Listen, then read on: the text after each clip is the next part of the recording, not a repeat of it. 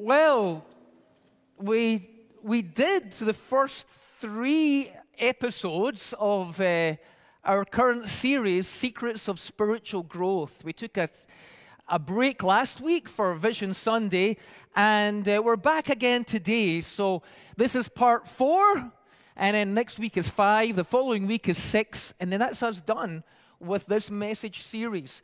So, today, today's message is called what is today's message called? It is called The Secret to Avoiding a Crisis of Faith. Have you ever known someone that seemed to have a living faith, seemed to have a strong faith, and then somehow or other something happened in their life that caused them to have a crisis of faith? And it can be all kinds of different things. For some people, it's um, they, uh, they learn some new piece of information. So uh, let me tell you a common one. A common one is for people that have actually been brought up in church. This one doesn't apply so much to people who were brought up outside of church and at some point were converted and joined the flock. But this, this one counts more for people who were brought up in church. And very often, it especially happens to people who have been brought up in a particularly strict or legalistic or rigid type of approach to the faith, that sometimes they're brought up in church and um, maybe I don't know, maybe they've been homeschooled or went to Christian school or something like that, but for some reason or other, they weren't exposed to a lot of other ideas out there in the world. And then when they leave home or when they go to university or something like that, and they are suddenly bombarded with all kinds of worldviews and beliefs contrary to what they have been taught, they have a crisis of faith. It happens quite common.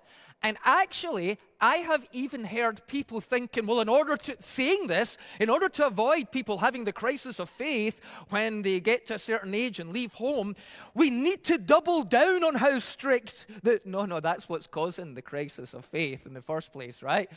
Um, so, then there's other people that actually seem to have been Christians, and, and sometimes you even hear of people who were pastors or Christian leaders that something happens in their life. Maybe, uh, you know, something happens in their family. Maybe like a child died, or maybe a child rejects the Christian faith or something like that.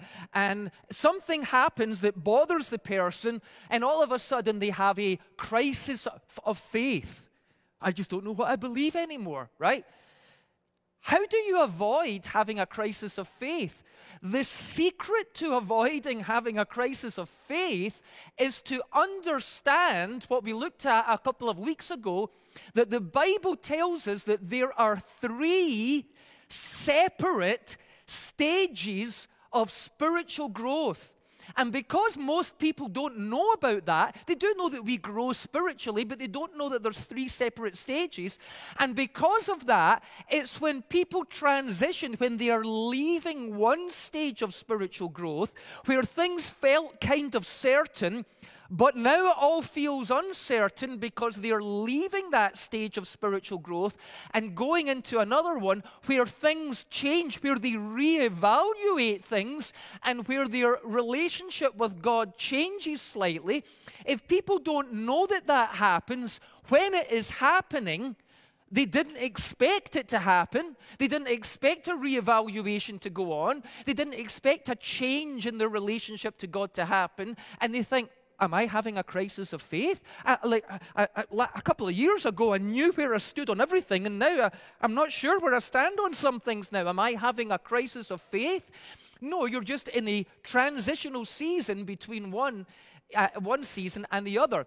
So what I want to do today is I want to look at look at these three microphones here. So we've got this one here. I want you to imagine everything from this microphone to this microphone as being the first stage of spiritual growth. We don't have time to look at all the passages of Scripture that we did two weeks ago. If you missed it, watch the video. But we looked at all the passages of Scripture that the first stage of spiritual growth is called spiritual childhood. And then I want you to look at everything from this uh, microphone to this one as the second stage of spiritual growth, which we saw the passages of Scripture a couple of weeks ago. This is called spiritual youth. And then everything beyond this microphone is called spiritual parenthood. It's the third stage of spiritual growth. Now, what about the curtains? So here's the, we have a curtain round the whole stage here. Now, you people sitting there have got no idea what goes on behind the curtain. We've actually got the Wizard of Oz back there and all kinds of stuff. Right. So behind the curtain is the unknown. You can't see behind the curtain. So I want you to think of everything that you can see as this world that we live in, this visible, physical, material universe. I want you to think of everything behind the curtain as that which is beyond the veil, the heavenly realms, the spiritual realms, right? Now, I'm going to go all the way over to this curtain here. And I want you to imagine now, you don't know exactly before you were born, before you were born, you don't remember anything that happened.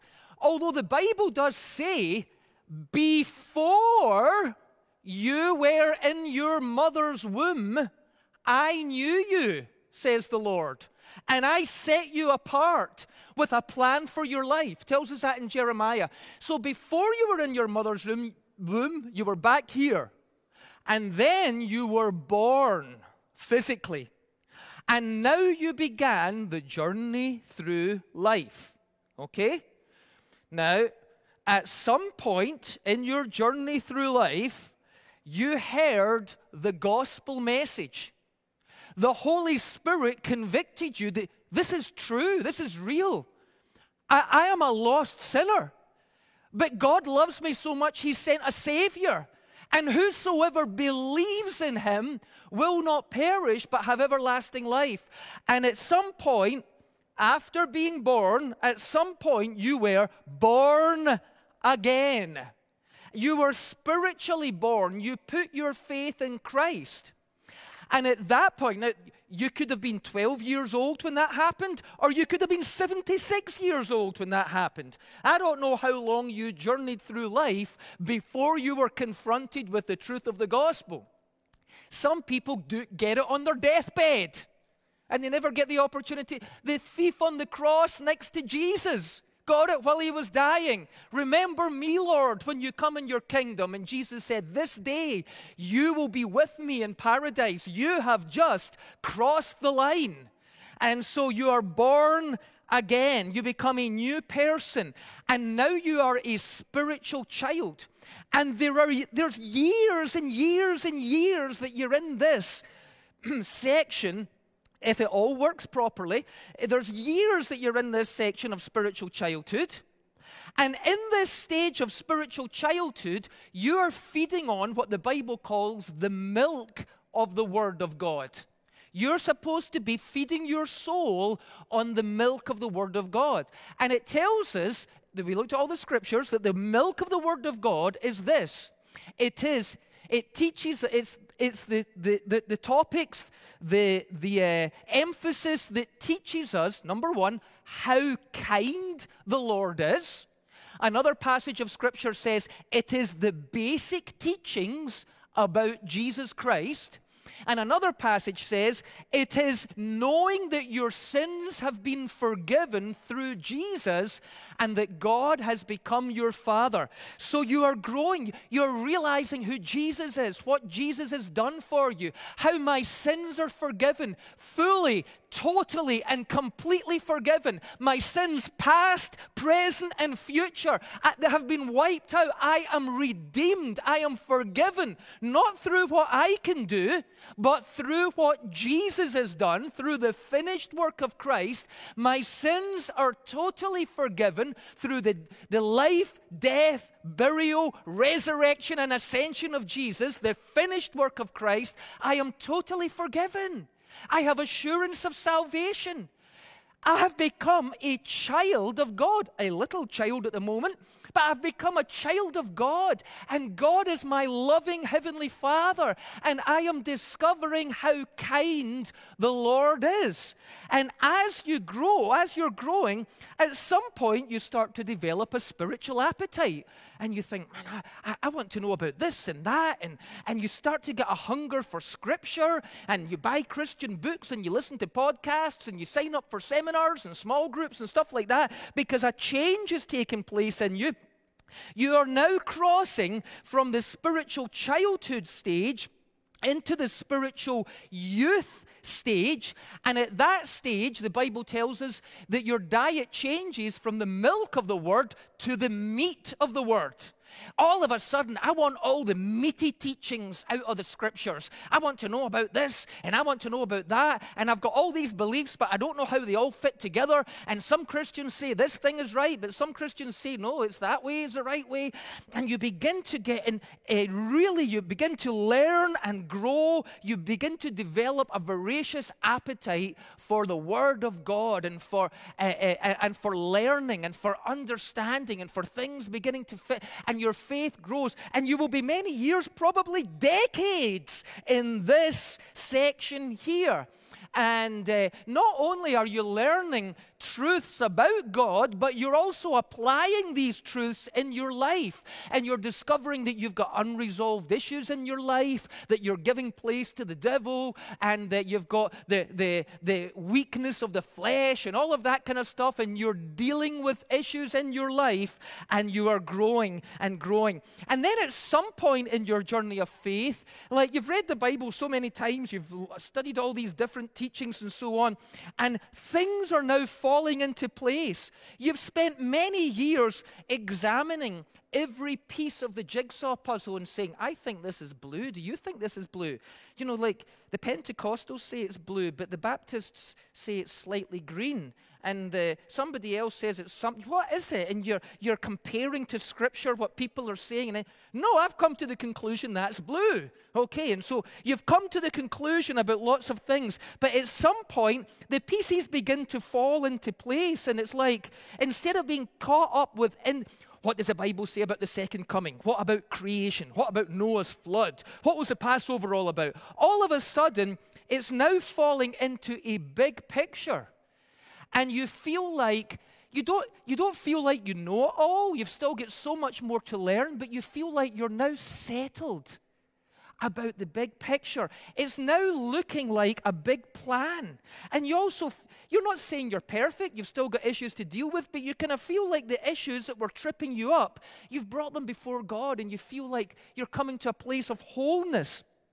And at that point, you cross over into this spiritual parenthood stage where the focus now is on a, big picture. You know Him who is from the beginning. You have a deep knowledge and a daily intimate walk with the Lord in which you now feel that instead of your, your journey of faith being the center of your universe and you're trying to fix it all out, now you feel like you're a part of God's big plan, that God has a plan, that His plan will come to pass, and that you are now discovering your life purpose and your place in that plan. And you will continue to grow in this phase all the way until you die and go back behind the curtain again on the other side. That is the journey of spiritual growth. That is basically all of these passages of Scripture that we look through. But one of the problems is very often nobody explains to us out of 1 John chapter 2 that there are three distinct phases of spiritual growth. So sometimes when people are going through a transition from one to the other, they're not really sure what, ha- what is happening. Let me tell you about my journey of spiritual growth. I was born again around about 18 years of age, and I came to faith in Christ. And I came to Christ because I had needs in my life, because I had messed my life up. I'd been involved in drugs, I'd meddled around in the occult, all kinds of stuff. And then I came to a place of faith in Christ, and I was completely transformed, and I was a baby Christian. And thankfully, I had somebody who was discipling me. The man who led me to faith in Christ continued to walk with me in, in, my Christian walk for maybe a couple of years, a year and a half, a couple of years. So, for the beginning of that time, he really helped me get established on the important things. And sometimes I would say to him, you know, uh, I, I, I, was walking down the street and there was Christians out evangelizing, handing out tracts, and somebody gave me this little comic book, and it's all about the end times, and it's quite scary, and people have got tattoos on their heads, and I don't know, like, and he said, don't, don't, just don't even think about that just now. You are a baby Christian. You need to know about Jesus. Read the Gospels, develop your relationship with God, pray, and, and just, just get to know God and what He has done in your life. And so that really helped me. Things like that helped me. I remember even one time saying to him, Oh, I was speaking to somebody at my work, and they were saying, Oh, you don't believe in all that Adam and Eve stuff, do you? And I and like, remember, I was like 18, 19 years old or something, and I said, Oh, I think that's just an allegory. I don't know if it's actually true or not. And then my pastor said to me, Well, I don't think it's an allegory. I think actually it is historical. But, but you don't need to, you know, it's not put your faith in Adam and Eve to get saved. It's put your faith in Jesus, he said. And so it's Jesus you need to focus on. And that, things like that really helped me. And then there came a time in my life where I crossed, and I crossed pretty simply into this phase and I was, like most people, decades in this phase. And I was, I went to Bible college and I was hungry for scripture and I was growing in my faith. And I even became a young pastor at some point, and I'm still in this stage. Most pastors are in this stage. Most people feel a call to full time ministry when they are in this stage. Most churches preach and teach at this stage, okay? We're teaching scripture. We're trying to get you to understand what you believe and why you believe it, and also how to apply it into your own life so that it's practical. And so, for years, even as a young pastor, I was pastoring churches where there were people who were spiritual parents in the congregation, and they must have cringed at times at some of the things I said, but I said them anyway because youth say things. And so, um, but they stuck with me and, and so on. And I had apostolic apostolic fathers who mentored me and all that stuff. And for me, and then there came a time when I, I began to kind of cross over to this stage. And I remember there were some things that were really, really, really important to me back here. Really important to me. I thought everybody needs to know about them. Everybody needs to believe them. Everybody needs to put them into practice. And by the time I got over here, I thought, I don't even know how important that is anymore. In fact, I don't even know how true that is anymore. So I would just, there were some things that were once important to me and they didn't seem to be as important. It was kind of like the main things were now becoming the main things in my life and the lesser things. And I remember thinking, am I having a, am I having a crisis of faith? Am I now doubting Scripture? No, I'm not doubting Scripture. The reason I'm changing my view about things is because of Scripture, because I can't make my view fit in anymore with the whole of Scripture. And I went through this season, maybe about a year or so, kind of like deconstructing things in my faith and reconstructing them because I knew it was almost like I've got the jigsaw puzzle. But I've also got six pieces that don't fit anywhere in this picture, and I don't know what to do with them, so I'm going to put them on the shelf. And then I came to a place where I realized that no, it wasn't that I was doubting. It wasn't that I was having a crisis of faith. I wasn't becoming an apostate. I was, my priorities in life were changing. And now my relationship with God had moved on actually to a much deeper one. And now I was, re- see, over here, when I was reading scripture as a spiritual child, I was discovering scripture Oh, wow, Jesus did that next. Oh, man, that is amazing. I've got no idea what that means. What does that mean? You know, I was discovering things. Over in this stage, I'd already discovered Scripture. Now I wanted to understand it. Now I was feasting with it. Now I was wrestling with my beliefs and so on.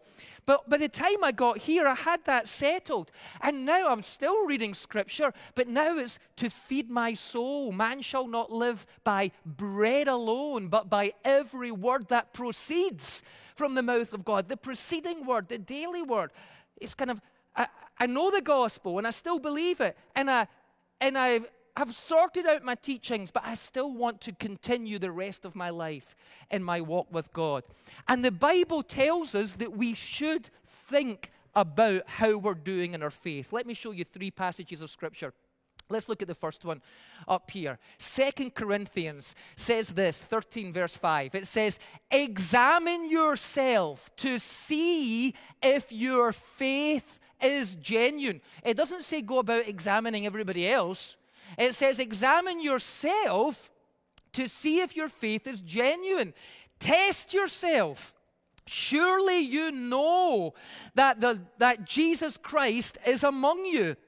Now, the word know means you deeply, fully, and experientially know this. And the word among you can, the Greek word can be translated, it means two things at the same time. It means he is amongst us, he's in our midst. Wherever two or more are gathered together in his name, he is here amongst us. Uh, but it also means in you, among in you, within you yourself. Surely you know the presence of Christ. Surely you know the presence of Christ dwells within you. If you don't, then you have failed the test of genuine faith. So, this is telling us that there's genuine faith and there's faith that's not genuine. And genuine faith is faith that brings you into a deep, personal, and true knowledge of Jesus being with you and within you as a living person. Let's look at the next verse. It's Second Peter chapter 1 verse 10 and he says so dear brothers and sisters diligently make sure that you are really among those God has called and chosen. I am convinced that there are lots and lots of people who are part of, a part of Christian churches who have never actually come to a place of saving faith in Jesus Christ. They might have a little bit of religion, you know, church attendance and things like that. They might have some philosophical beliefs about being a nice person and all that kind of thing. They might have stuff like that, but there, like, there's no evidence of a saving faith, of a rebirth, of being regenerated. Church, Jesus told us there would be even people who pose and position themselves as Christian leaders who were never saved in the first place. Many, not two or three, many shall come in that day and say, Lord, Lord, didn't we do this and do that in your name? And he will say, Depart from me, I never knew you. Not I knew you once and we fell out. I never knew. You were never part of the kingdom. And so sometimes people have a crisis of faith because some preacher or evangelist has a scandal and they say, I just don't know what I believe anymore. Believe in Jesus. He guaranteed us that that was exactly what was going to happen, and it does. Okay? Do not put your faith in any man, especially not me. Don't put your faith in anybody except Jesus Christ and Him alone. One more verse here on this topic. It says this. Next, next passage. Next one. What has happened here? Ah, oh, there we go. Dear brothers and sisters, when I was with you, I couldn't talk to you as I would to spiritual people. I had to talk to you as if you were ordinary human beings or infants in Christ. Over here, I had to feed you with milk, not with solid food, because you weren't ready for anything stronger. And you still aren't ready, for you're still controlled by your human nature, because you're jealous of one another, and you quarrel with one another, and, and you fight on Facebook over the, the timing of the second coming of Jesus, or over this thing, or right. Doesn't that prove that you're controlled by your human nature? And some of you are living like people of this world. So many Christians that their, their values come from the mainstream media, not from the living Word of God. Uh, you're controlled by like living like people of this world. One of you says, I'm a follower of Paul. Another says, I follow Apollos. Another one says, I'm a Lutheran. Another one says, I'm a Calvinist. Another one says, I'm a Pentecostal. Another one says, I'm in this camp and in that camp. That is an, an immature stage in faith. Aren't you acting just like the people of this world? And so, he is telling us that we need to evaluate and examine our faith. And he's also telling us that we need to make sure that our faith is genuine. And once we've made sure that it's genuine, we need to evaluate where we currently are. And if we should have been further ahead than we really are, then maybe we need to evaluate that too. And so I'm going to give you some questions now. If you're here, you might want to take a photograph of these questions if you can't remember them. If you're in our online campus, you might want to grab some screenshots. We're going to look at the three stages of spiritual growth, and at each stage, I'm going to ask you and ask you to ask yourself three questions for each stage. And these questions will help you identify which stage you are currently in, if you're facing any difficulties or stumbling blocks in that stage, and if you are, how to fix them, and whether it might be time for you to move on to the next stage. So let's start with this one spiritual childhood. And let's start. I've got, I've got three questions. Here's our first one Are you completely convinced that your sins are forgiven? I don't just mean kind of like a little bit forgiven, but totally and completely forgiven, washed away? Do you doubt that God has forgiven you? Do you still struggle with shame and guilt because of things in your past? Because if you do, you're really needing to get grounded here because the thing here is I write to you, little children, because you know that your sins have been forgiven because of Jesus. If you are not settled there, don't try and learn about the book of Leviticus, for goodness sake. A stick here. Oh, I want to know what the beast in Revelation is. You don't even know whether you're forgiven or not. Get that sorted. Second question here. Let's look at the next one. Do you accept the fact that God loves you? fully and freely loves you? Do you see God as your beloved Father? Not an angry father, an absentee father, but your beloved Papa, your Abba Father? Or do you see God as someone who is judgmental and distant? Because here, if you've got any doubts about that, you need to fix things in this stage because this is your foundation. And if there's cracks in the foundation and you don't fix them here, it will cause you a problem up the road. A couple of years ago, I was flicking through some channels on the TV, and a preacher came on the TV, and I thought, oh, I like this guy. I'm going to watch it. And I started watching it. And the more I watched it, the more shocked I became. Here was a preacher. He was like away over here somewhere in his spiritual journey. And and he was in charge of teaching thousands of people. And he was warning them, you know, one day we will all give an account to God. And so if, you, if you've got sin in your life, you need to make sure that you deal with that sin and get it out. And he was talking about sin a, a little bit. And then he said this he said this shocking statement. He says, I know you don't like me preaching about this subject, but I have to preach about it because if I don't preach about this, I could go to hell myself. And I thought, whoa, wait a minute. You could go to. You're a preacher, and down here, you're supposed to. Oh, I've lost my poppy. Down here, you are supposed to be established in the fact that your sins are totally, fully, and completely forgiven because of Jesus, not because of you, and that you've been born into God's family. But this guy is still doubting this. And the more I listened to him, the more I realized he knew a lot about Scripture. He had spent a lot of time here, but someone had rushed him through here. and got him to here as quickly as possible.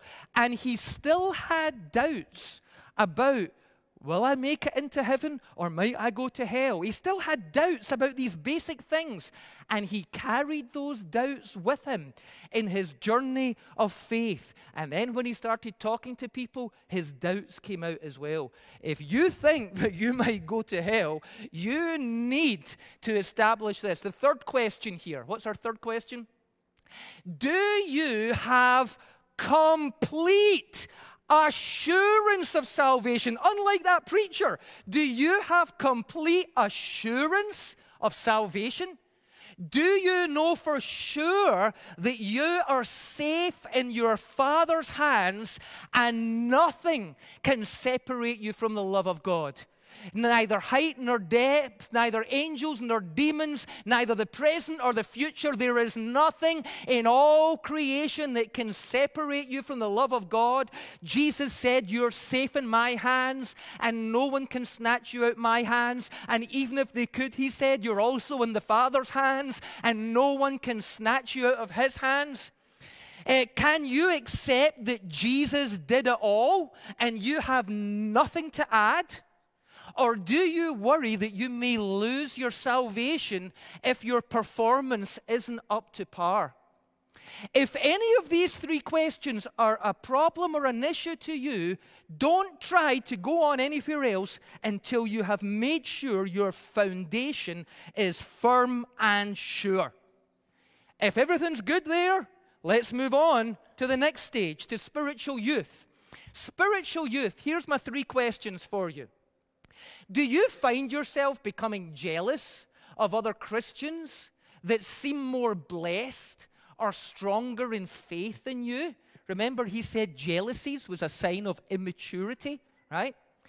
Um, or do you quarrel or debate and argue or find yourself getting frustrated with Christians who believe or live differently from you?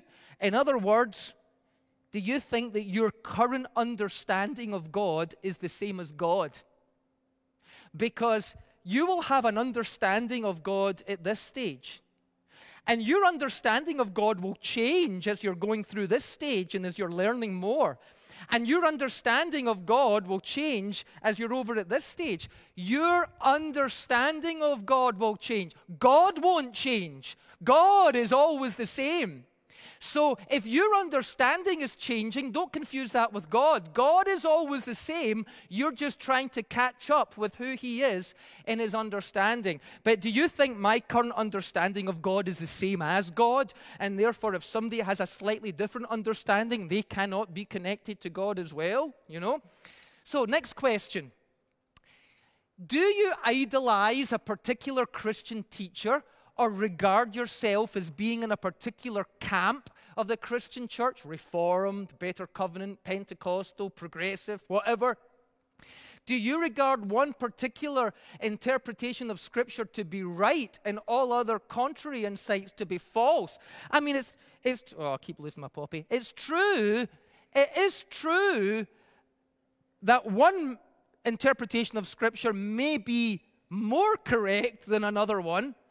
But I've read books and listened to messages by people who hold to an interpretation of Scripture that I don't, and I have still learned things from them. Okay? Um, do you view Christians who are in other streams of the Christian church as being in error or being deceived or in need of correction? Because remember this I'm of Apollos, I'm of Paul, I'm in different camps, is a sign that you have got yourself in immaturity at this stage. Let's read on. Next one. Are you becoming spiritually dry and intellectually superior at the same time? Maybe you know a lot more about the faith now, but is your, is your actual faith as alive as it used to be? Are you concerned that some of your attitudes are judgmental and legalistic? Has your faith begun to focus more on what is wrong than what is right? Are you sin conscious and devil conscious? And do you view the world and, and its inhabitants as being in league with the devil? Or do you accept that the earth is the Lord's and everything in it, the world and all that it contains? Like God is on his, th- the devil's not on the throne, God is on the throne, whatever is going on in the world. And the next one, which is my, my which is spiritual parenthood. And that's when we cross over here. Are you beginning to see a much bigger and wider view of God? Oh my goodness, I used to think of God as being that narrow, but now I'm beginning to see that God's actually at work in everything. God has a plan. I mean, God has a plan for the whole world, He has a plan for every nation, tribe, and tongue. And He's doing things that I don't even know about. Are you beginning to see His handiwork in things you never did before, in creation and in history? And in other denominations and theologies, and in other people and cultures? Are you getting frustrated with people preaching a small and limited view of God? Let's look on because that's a sign of, of, a hunger for spiritual parenthood. Do you feel a longing and a stirring for a much simpler relationship with God? Like when you were in this stage and you're learning everything and it's all exciting, but at some point you realize, oh my goodness, I have overcomplicated my faith so much I wish I could just get back to a simple relationship with Jesus, right? Sometimes people, after they've been through years of this, wish they could get back to a simple relationship with Jesus. That's actually a sign that you're crossing over here. Um, have you been deconstructing and reconstructing some of your beliefs and even throwing some things out and adding some fresh insights? And is that bringing with it the temptation to demonize all your past beliefs and those who still hold them? I have seen people who have been Christians for a long time begin to cross to this stage and have a crisis of faith because now they're beginning to see things a little bit differently. And instead of seeing that as the natural progression, they then begin to criticize the things that they used to. Oh, I don't believe that. What are you believing that for? You need to believe this. You know, all of this kind of stuff. And they start to even attack. They call it deconstructing their faith. And they start to even attack. Do you know what that would be like? Building a three story house. Here's the first story house, and we build the first story. And then we build the second story on top of it. Mm-hmm. And then we build the bedrooms on the third story, and the bedrooms are so comfortable. You think, this is so comfortable, I think I'll just hang about on the third story. And in fact, I don't even like the first two stories. I'm going to demolish them. If you demolish the first two stories of your faith, the third story will collapse, and you will have a crisis of faith. I don't know how many preachers I've seen who were good teachers of the word and then at some point crossed over and said, I don't think there's even a hell anymore or anything. They don't know what they believe anymore. So what happened? You didn't understand that it was, a, it was, a, was not a crisis of faith, it was a transition to the next stage. So you demolished the first and second story, and your house collapsed. Anyway, next one. I think I've got one more. Do you feel like, and this is a common thing for people over here, do you feel like you're done with church? It just doesn't do it for you anymore. The same people who every week are saying, Oh, I love church. I learn something new every week. And then you meet them a couple of years later, ah, I've not been at church for six months. I just don't get anything out of it anymore. Right? Instead of a negative thing, that is a sign that your worldview has fallen into place. Right? Um, do you feel like I can have a relationship with God and faith in Christ without church? Are you put off church by many of the other Christians there? Maybe even some of the leaders. Could you see people at your church differently now? As a family, all at different stages of growth, but still all one family? You know, I said here, people very often hear after going through years of learning and learning and growing and growing and changing, they suddenly say, Oh, I wish I could have a simpler relationship with Jesus again.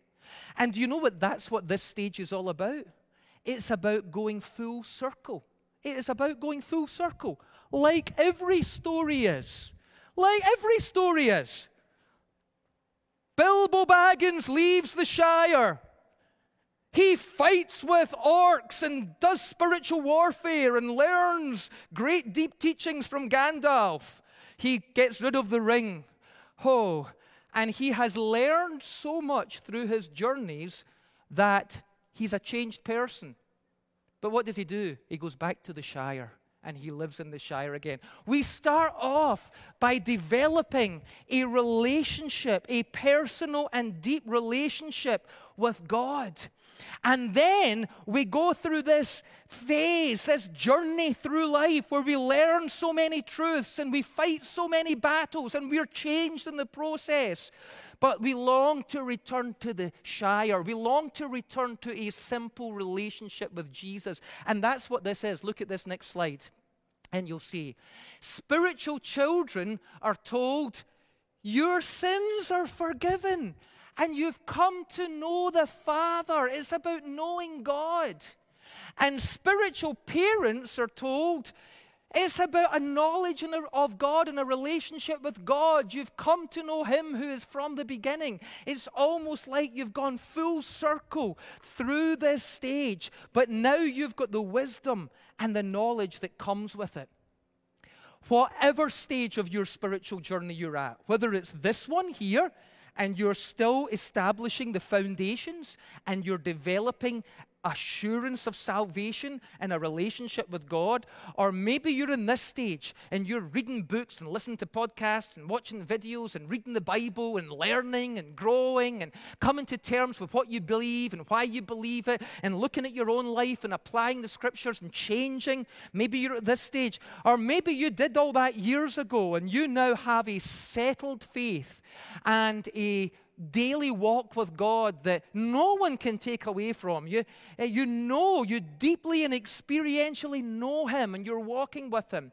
But wherever you are in that, don't let anything, don't let the stage of spiritual growth that you're at or the things that you do at those stages of spiritual growth, or the things that you learn at those st- stages, or the people who are teaching you. Don't let any of that become your idol. No matter where you are in your journey of faith, the most important thing is to always, no matter how much you're learning, how complicated it is, always have a simple and genuine and authentic relationship with and faith in Jesus Christ. Here's my last verse, and here's what it says it says, But I fear, Paul writes, lest somehow, as the serpent deceived Eve by his craftiness, so your minds may be corrupted from the simplicity that is in Christ. Ask yourself these questions. Identify which stage you're at and fix whatever problems need to be fixed and continue step by step to grow in your faith. But throughout it all, make sure it's not the doctrines that you're believing or the style of worship that you like or the church that you belong to or any of that that is the priority. But it is staying in a simple, a genuine, and an authentic relationship with God through faith in Jesus Christ. Come on, let's stand together, church. I want to pray for us.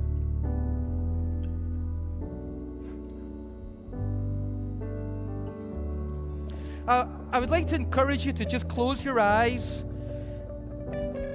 Maybe put your hands out or raise your hands or get into an attitude or posture of prayer and of receiving.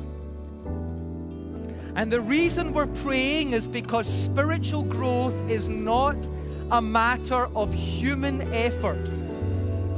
My message today is not try harder to be a better Christian. It's open up to the grace of God. Open up to the Spirit of God. Allow God to work in your life in a unique way you will grow at a different rate and in a different way than everybody else. You have a unique and individual walk with God. So, Father, I pray today, let your grace come like the rain. Let it wash over us. Let your spirit come like oils, pouring over each one of us today. I pray about any errors in our life, errors in our beliefs, sins in our lifestyle, wrong priorities, idols that we have put upon a throne in our heart and mind. I pray for all of that stuff to be washed away, to be removed.